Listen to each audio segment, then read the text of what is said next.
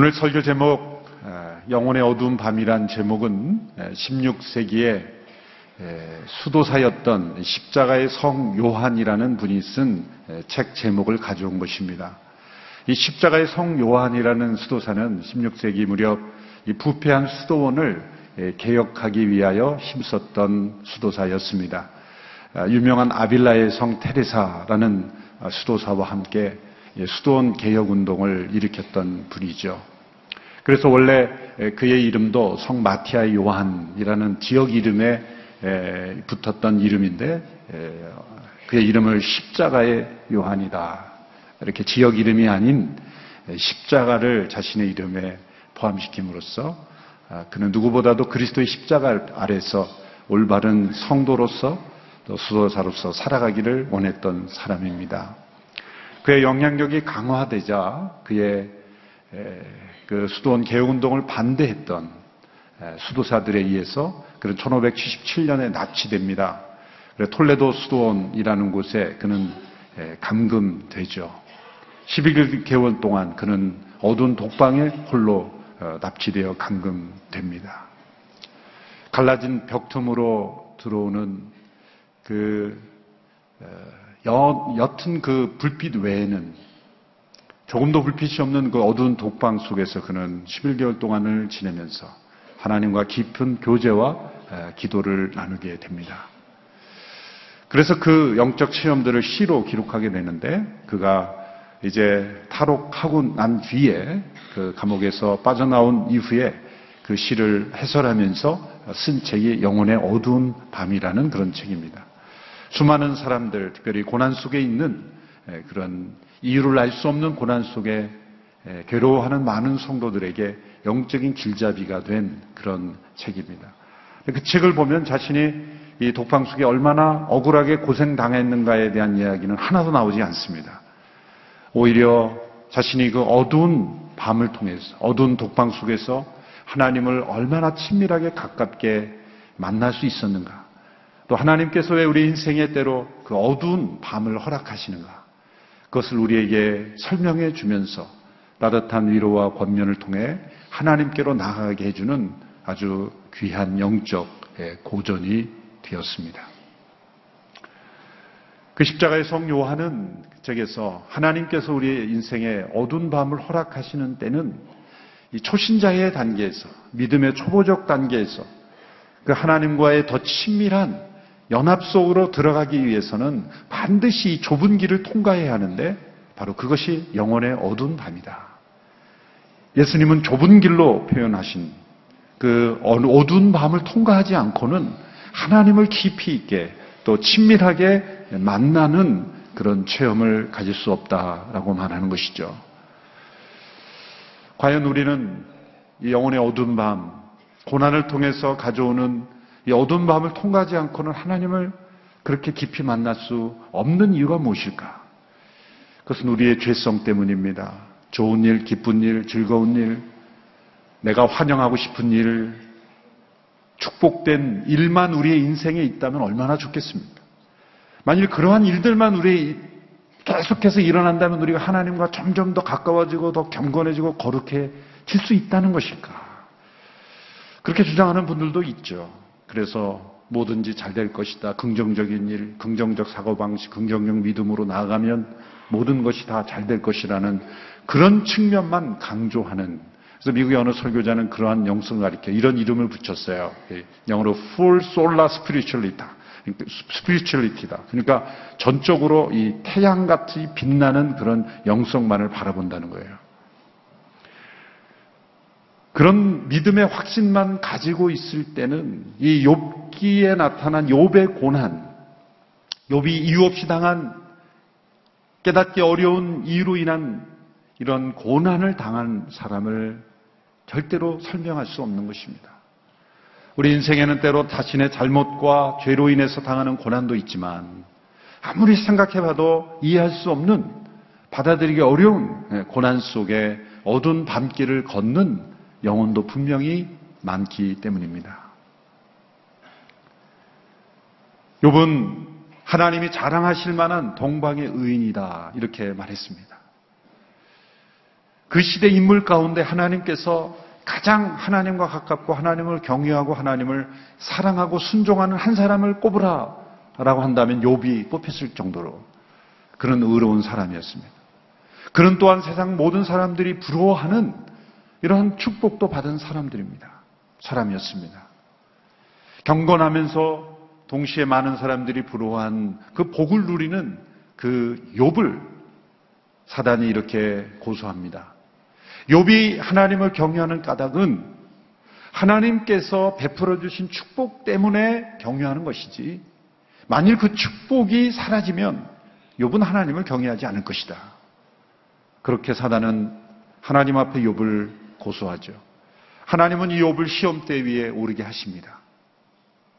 욥이 고난 당하는 과정을 통해서 욥을 어두운 밤길을 통과하게 하심으로써 자신에게 있는 자신이 받은 축복 때문에 하나님을 경외하는 것인지 아니면 그 축복이 없어도 하나님을 경외하는지를 시험하는 시험뒤에 오르게 하신 것입니다.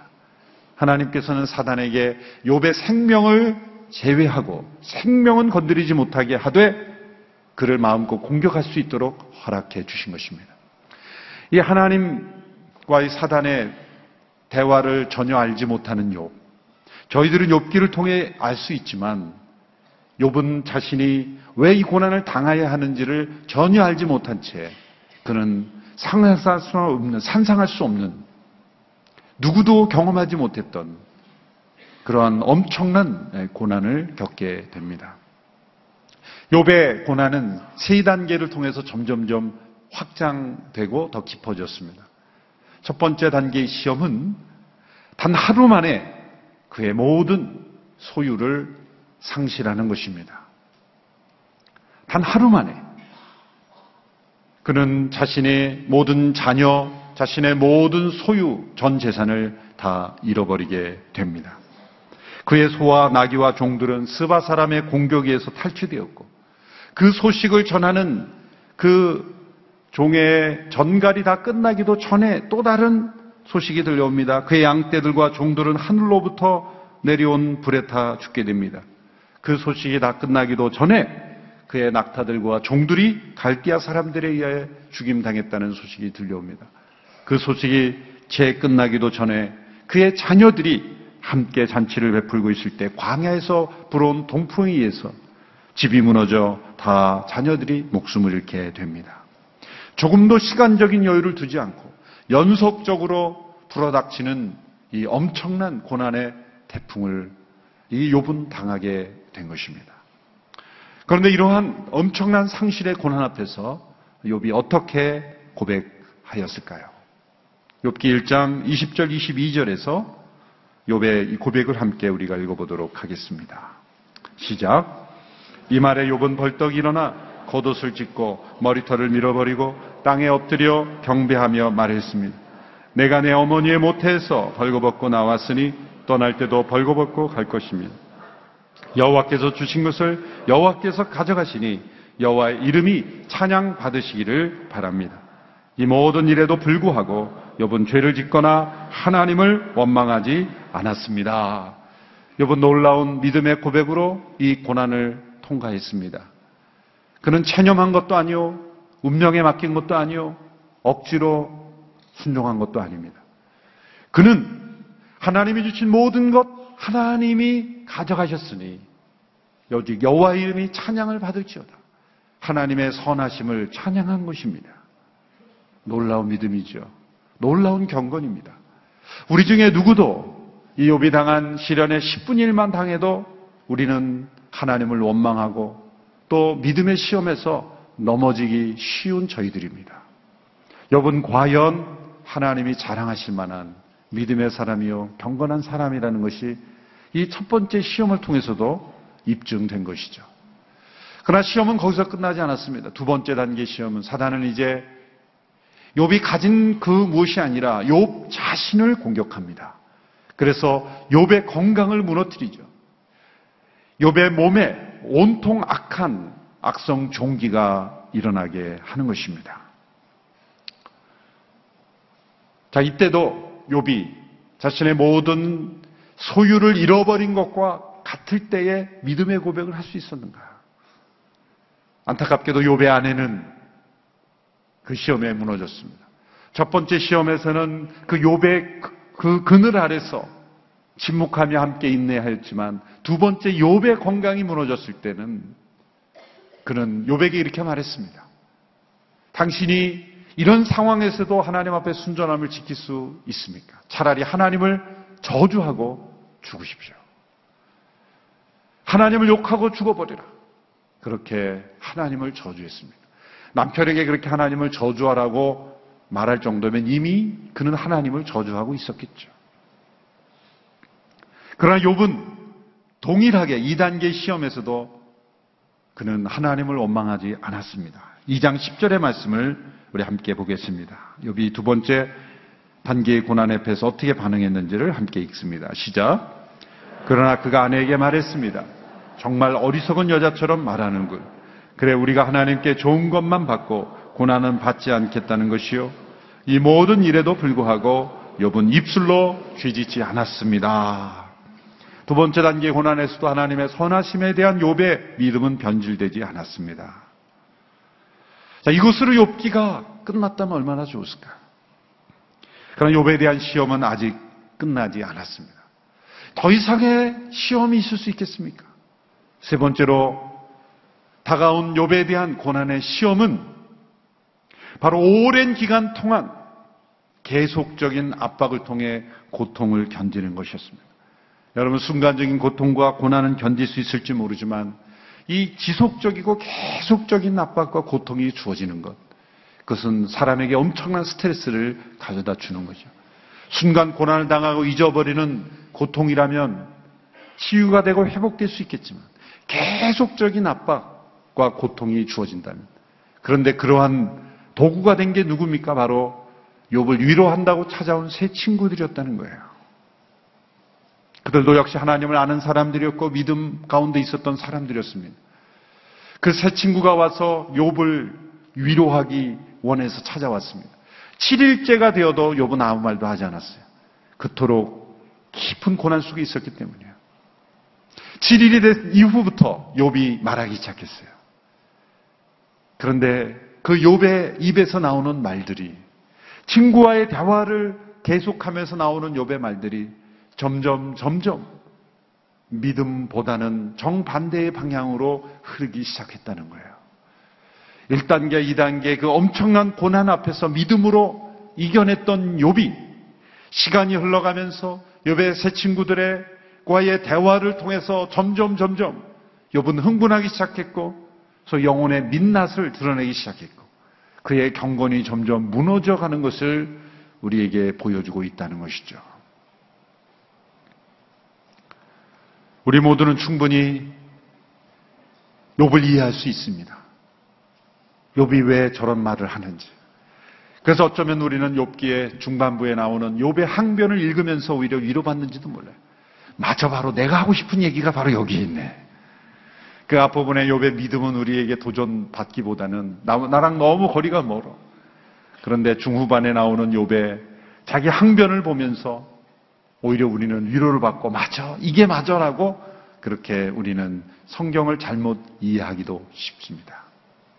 욥의 새 친구들은 욥을 위로한다고 하면서 찾아왔지만 그 욥의 새 친구들의 말은 욥의 마음과 정신을 더욱더 혼란스럽게 만들었어요. 새 친구들의 핵심은 바로 이겁니다. 그들이 많은 말을 하지만 여러 개의 사이클이 돌아가면서 새 친구가 말하지만 새 친구들의 핵심은 이겁니다. 인과응보다. 심은 대로 거두는 것이다. 너는 깨닫지 못하지만 뭔가 너가 잘못했기 때문에 하나님이 이르신 하나님의 선하신 하나님이 이런 큰 고난을 이유 없이 주실 리가 없다.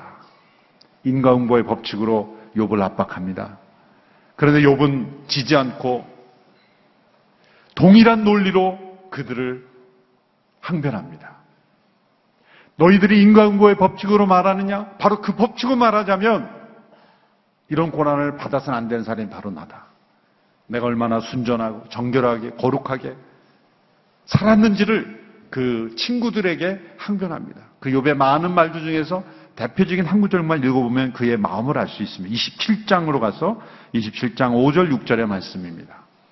27장 5절 6절 우리 같이 읽습니다. 시작. 나는 결탄코 자네들이 옳다고 말하지 않겠네. 내가 죽을 때까지 나의 온전함을 포기하지 않겠네. 내가 나의 의로움을 포기하지 않을 것이지만 내가 살아있는 한 내 마음이 나를 원망하지 않을 것세. 자신은 온전하다는 거죠. 나는 내 마음이 나를 원망할 할 수 없는 그런 온전한 마음이었다는 것을 이 친구들에게 설득합니다. 결국 새 친구들이 집니다. 새 친구들이 욥의 논리 앞에 무릎을 꿇죠. 바로 그때 엘리후라는 사람이 나타납니다. 이 갑자기 나타난 이 엘리후라는 사람이 그 욥보다 연소자였지만 이 엘리후는 하나님이 보낸 세례요원과 같은 사람이었어요. 새 친구들이 말하지 못한 하나님의 메시지를 전합니다. 그 핵심은 뭐냐면 욥 자신이 고백한 창조주 하나님, 하나님께서 천지 만물을 창조하신 위대하신 하나님이시님을 믿는다면 하나님은 어떠한 상황에서도 그분은 의로우시고 선하신 분이라는 걸 믿어야 한다는 겁니다. 욥은 너 자신은 모순을 말하고 있다. 하나님께서 위대한 분이고 창조하신 전지전능하신 하나님을 믿는다고 하면서도 너는 하나님이 선하시고 의로우신 하나님을 믿지 않고 있다 라는 것을 말합니다. 그리고 나서 하나님께서 직접 욥에게 나타나시죠. 세 장에 걸친 하나님의 직접적인 음성이 폭풍 가운데 하나님께서 말씀하십니다. 그 음성의 메시도 역시 엘리후가 먼저 말한 메시와 동일한 맥락의 말씀. 하나님이 얼마나 위대하신 분인지. 천지를 창조할 때 너가 거기에 있었는가? 땅에 기초를 놓을 때 너가 거기 있었느냐? 우주 만물을 다스리고 통치하시는 그 하나님의 전지전능 앞에 너가 무엇인가를 도운 게 있느냐? 이토록 위대한 하나님께서 행하신 일이라면 내가 당하는 이 고난에도 뜻이 있고 계획이 있고 나의 섭리가 있다는 것을 믿지 못하느냐. 우리는 내가 받아들이기 어려운 고난을 당하면 하나님이 의롭지 못한 분이라고 그렇게 말하고 싶어집니다. 왜 하나님 이런 고난을 주십니까? 왜 하나님 이런 나에게 어두운 밤을 주십니까? 라고 말하며 하나님께 대들고 항변하고 하나님의 의로우심을 부인한다는 거예요. 하나님의 전지전능하심을 믿는다면 하나님이 또한 의로울고 선하신 분 이름을 믿어야 한다. 라고 하나님께서 말씀하십니다. 그 하나님의 음성을 듣고 난 이후에 고백한 것이 오늘 본문 42장 1절에서 6절의 말씀이에요. 욥은 이 고백을 통해 그가 이유를 알 수 없는 자신을 최선을 다해 경건하게 살고 누구보다도 하나님 앞에 올바르게 살아온 인생을 겪었지만 살았지만 이해할 수 없는 고난 속에 이 영혼의 어두운 마음을 통과하면서 그가 얻은 것이 무엇인지를 이 6절을 통해서 고백하고 있는 것입니다. 첫째로 욥은 하나님께서 허락하신 영혼의 어두운 밤을 통해서 우리의 인생을 우리의 인생을 수동적인 상태로 만들어 놓으시고 우리를 변화시킨다는 것을 깨달았다는 것이죠. 42장 2절 3절의 말씀을 우리 함께 읽어보겠습니다. 42절 2절 3절 시작. 나는 주께서 모든 일을 하실 수 있고 계획하신 일은 무엇이든 이루신다는 것을 알았습니다. 잘 알지도 못하고 주님의 뜻을 가린 자 누구입니까? 내가 알지도 못하는 일을 말하고 너무 기이해서 알 수 없는 일을 내가 내뱉었습니다. 그런 이것을 깨닫습니다. 하나님이 얼마나 위대하시고 모든 일을 하시고 계획대로 행하시는 하나님과 그리고 그 하나님을 조금 더 이해할 수 없고 그 기이한 일을 측량하기 어려운 이 무지한 자신을 발견하게 되는 거예요. 왜 우리가 하나님을 의존해야 합니까? 그것은 하나님은 모든 것을 계획대로 이루신 분이고 우리는 그 하나님의 일을 다 헤아릴 수 없는 연약한 무지한 자들이기 때문이에요. 우리가 낮을 살아갈 때는 능동적으로 살아갑니다. 우리 눈으로 보이고 판단하고 계획하고 마치 우리는 우리 마음대로 세상을 살아갈 수 있는 것처럼 그렇게 살아가죠.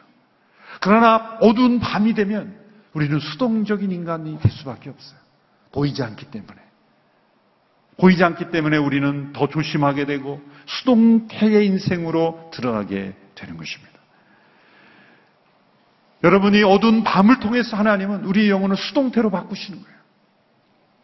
여러분 어두움은 원래 나쁜 게 아닙니다. 창세기 1장에 보면 하나님이 천지를 창조하실 때 빛도 창조하셨고 어둠도 창조하셨어요.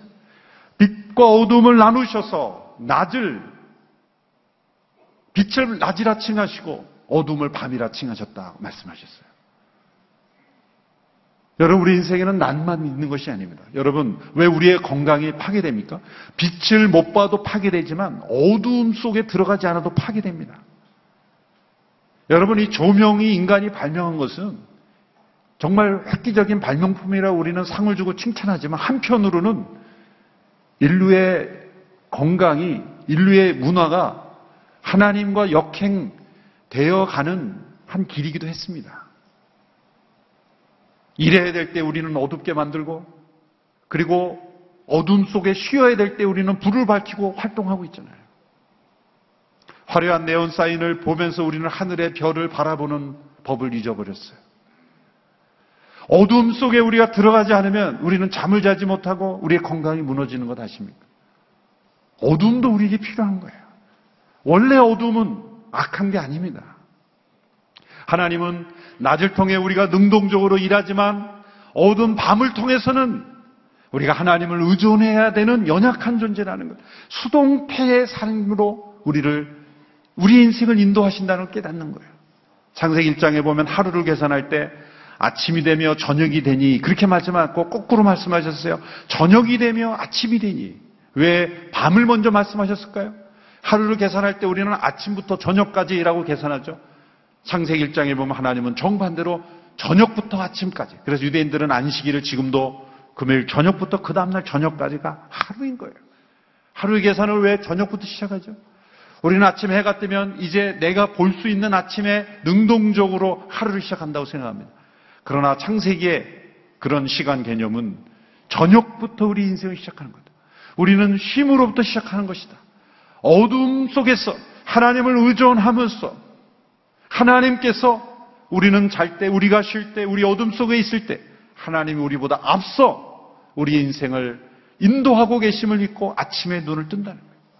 우리는 아침에 뜰 때 우리는 반의 인생을 하나님이 우리가 어둠 속에 있을 때 행하신 일을 따라서 나머지 인생을 사는 것 뿐이에요. 그러므로 우리가 낮에 행할 때는 전적인 우리 능동태 인생을 사는 거예요. 능동적이죠. 내가 하고 싶은 대로 다 하죠.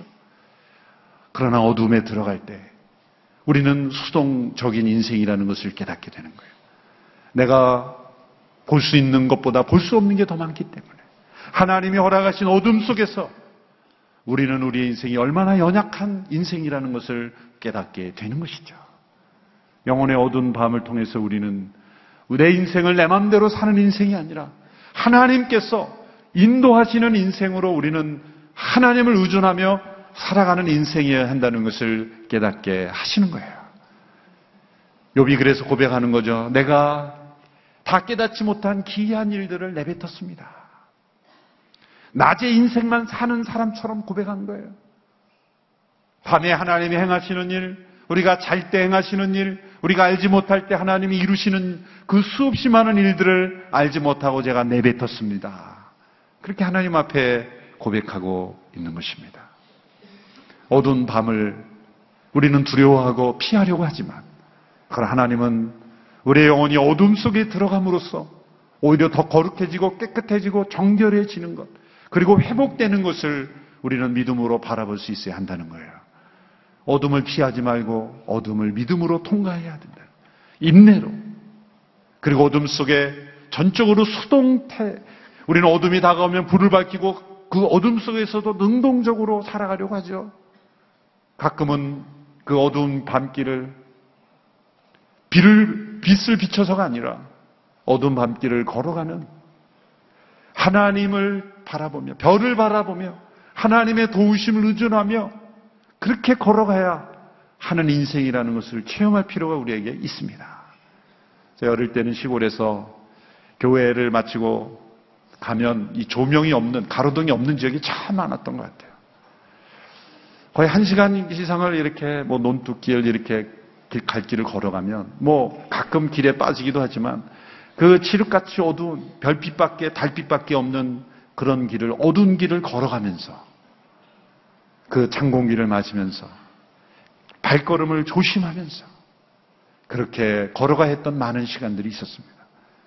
요즘은 환한 불빛 가롱등 속에서 어디 가든지 다 불빛이 있어서 어쩌면 어둠을 경험하지 못하는 오늘 이 시대의 문화가 되어버렸습니다. 우리 인생은 낮의 인생만이 아니라 어둠 속에서도 살아가야 되는 인생이라는 것.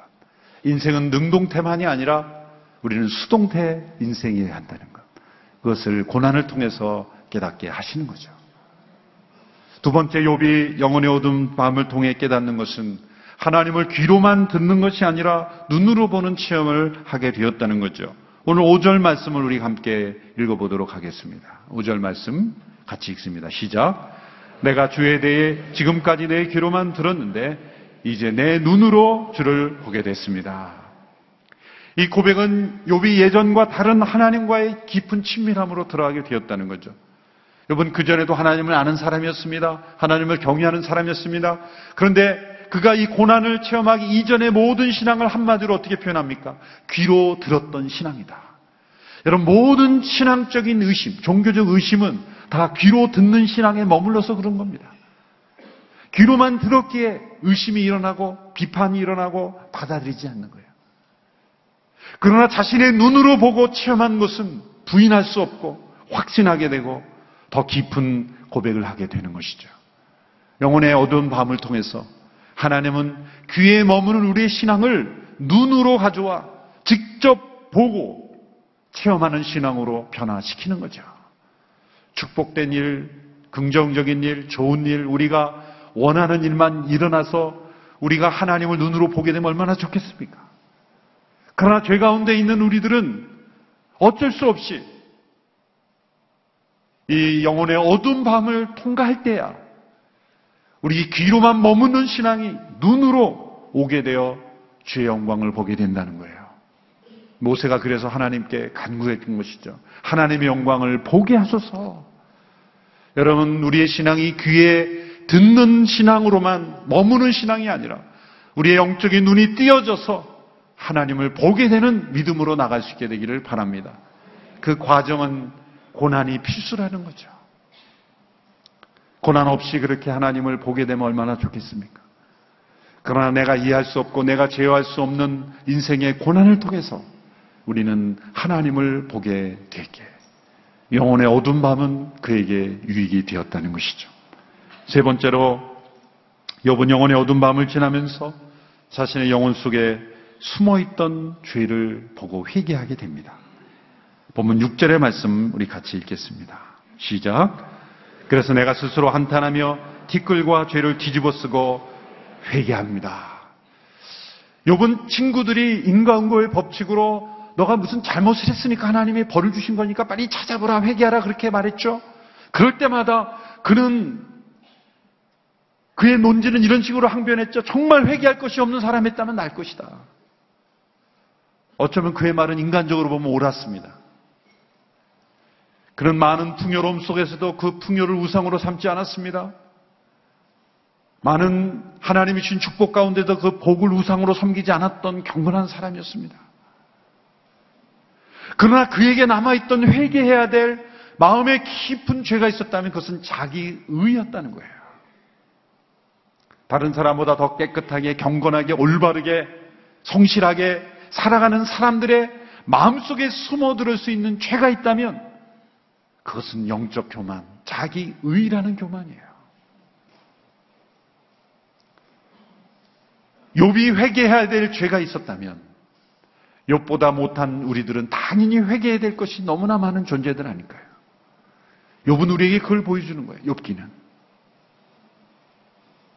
욥도 회개해야 될 죄가 있었다면 우리 안에는 우리가 아무리 선하고 의로우고 착하고 성실하게 살아도 여전히 우리는 회개해야 될 죄악의 찌꺼기가 있는 존재였다는 것. 그것은 고난의 영혼의 어두운 밤을 통과해서만 우리 속에 숨어 있는 자기의 죄가 나오기 때문에 하나님은 욥에게 그 고난을 허락하신 것입니다. 욥이 미워서가 아니라 욥에 대한 심판이 아니라 욥을 더욱더 정결하게 하시려 영혼의 어두운 밤을 통과해서만 볼 수 있는 자기의 의 그 의를 드러내 더욱더 그를 정결하게 하시려는 하나님의 계획이었던 것입니다. 욥이 이렇게 회개했을 때 욥의 마지막 욥기의 에필로그에서 마지막 부분에서 하나님이 그를 다시 회복시키십니다. 그리고 다시 복 주십니다. 하나님께서 복 주시고 회복시키는 것보다 더 중요한 것은 그 오늘 본문의 1절 6절에 나오는 욥의 고백입니다. 아마도 욥은 뒷부분의 회복과 축복이 주어지지 않아도 욥은 만족했을 것입니다. 그것을 기대하고 한 고백이 아니기 때문이에요. 욥기의 결론을 이렇게 회개하면 하나님이 다시 회복시켜주고 복 주신다로 끝내면 그것은 오해입니다. 어쩌면 우리는 6절까지만 읽으면 좋을 것 같아요. 감히 성경을 잘라버리자는 얘기가 아니라 그래서 본문을 마지막 부분이 아닌 6절로 했습니다. 우리가 붙잡아야 될 것은 1절에 6절까지의 마음과 고백인 것이에요.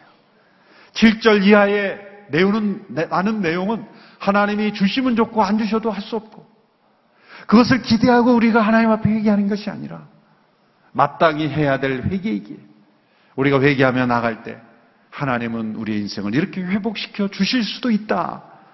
라는 것으로 해야지 그것을 법칙으로 삼아서는 안 되는 거예요. 욥의 마음이 그런 마음이기 때문이죠. 참된 회개란 무엇입니까? 내가 아무리 심한 고난의 어두운 밤을 걷게 되어도 하나님은 여전히 선하시고 의로우시고 위대하신 분이라고 고백하는 것입니다. 욥이 영혼의 어두운 밤을 지나며 방황하기는 하였지만 어느 정도의 기간인지 모르지만 어쩌면 그 시간은 욥과 새 친구들이 나누는 그 대화의 시간이었겠죠. 욥기가 사실은 구조상으로는 매우 단순한데 그새 친구들과 욥의 말 때문에 길어진 거예요, 사실은. 한 네 장으로도 끝날 수 있었는데 그 욥이 당한 고난의 어두운 밤의 기간 동안에 그 42장까지 길어진 거예요. 그것을 우리가 묵상할 때 요난이 욥이 겪었던 고난의 깊이를 우리 느낄 수가 있는 거죠. 결국 욥이 회개한 이후에 사단은 패배하고 떠날 수밖에 없었죠. 결국 사단이 하나님 앞에 건 이 배팅에서 욥이 하나님의 축복을 받았기 때문에 경외하는 것이라는 그의 주장은 이제 상실되었고 결국 이 모든 사건에서 패배자는 사단밖에 없었다는 거예요.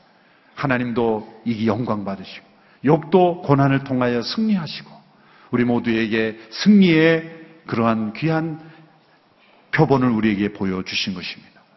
영혼의 어두운 밤은 우리를 무너뜨리려는 하나님의 그러한 심판이 아니라 어둠을 통해 일하시는 하나님의 역사를 드러내는 과정입니다. 그 어두운 밤을 통해 우리 안에 숨어 있는 교만과 죄를 드러내셔서 더욱더 정결하게 하시는 과정입니다. 영혼의 어두운 밤을 지날 때 더욱더 하나님의 선하심과 의로우심을 신뢰하며 찬양하며 의지하며 그 밤을 통해서 더욱더 하나님과 친밀함을 경험하는 우리 모두가 되기를 주님의 이름으로 축원합니다. 기도하겠습니다. 하나님 아버지 이해할 수 없는 고난을 통해 영혼의 어두운 밤을 걸을 때 내가 내 인생을 주도하며 살아가는 착각을 내려놓고 하나님이 인도하시는 수동태 인생으로만 삶으로, 삶으로 변화되는 우리 모두가 되게 하여 주옵소서. 주여 이해할 수 없는 고난의 어두운 밤을 통과하면서 우리 모두가 우리 안에 회개해야 될 죄악들을 회개하며 그리고 더욱더 하나님을 친밀하게 만나며 체험하며 그 하나님을 만나는 우리 모두가 되게 하여 주옵소서. 고난 속에 있는 성도들, 이해하기 어려운 고난 속에 어두운 밤길을 걷는 성도들이 있습니다. 그 어두움 속에 외롭지 않게 해주시고 두렵지 않게 하여 주시옵시고 그 고난 속에 손잡아 주시며 발걸음을 인도하시는 그 하나님의 선하심을 체험하는 과정이 되게 하여 주옵소서. 어두운 밤을 지날 때 욥처럼 더욱 정결한 영혼으로 정금 같은 믿음으로 나와 하나님을 예비하며 찬양하는 믿음의 사람들 다 되게 하여 주옵소서. 예수님의 이름으로 기도하옵나이다. 아멘.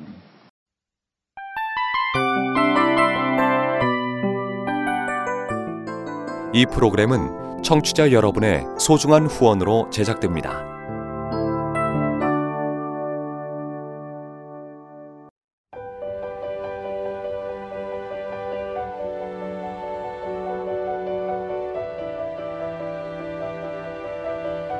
세상에는 수많은 교회들이 있지만 더 깊이 있는 말씀 강해를 찾기 위해 크기로만 교회를 선정하지 않습니다.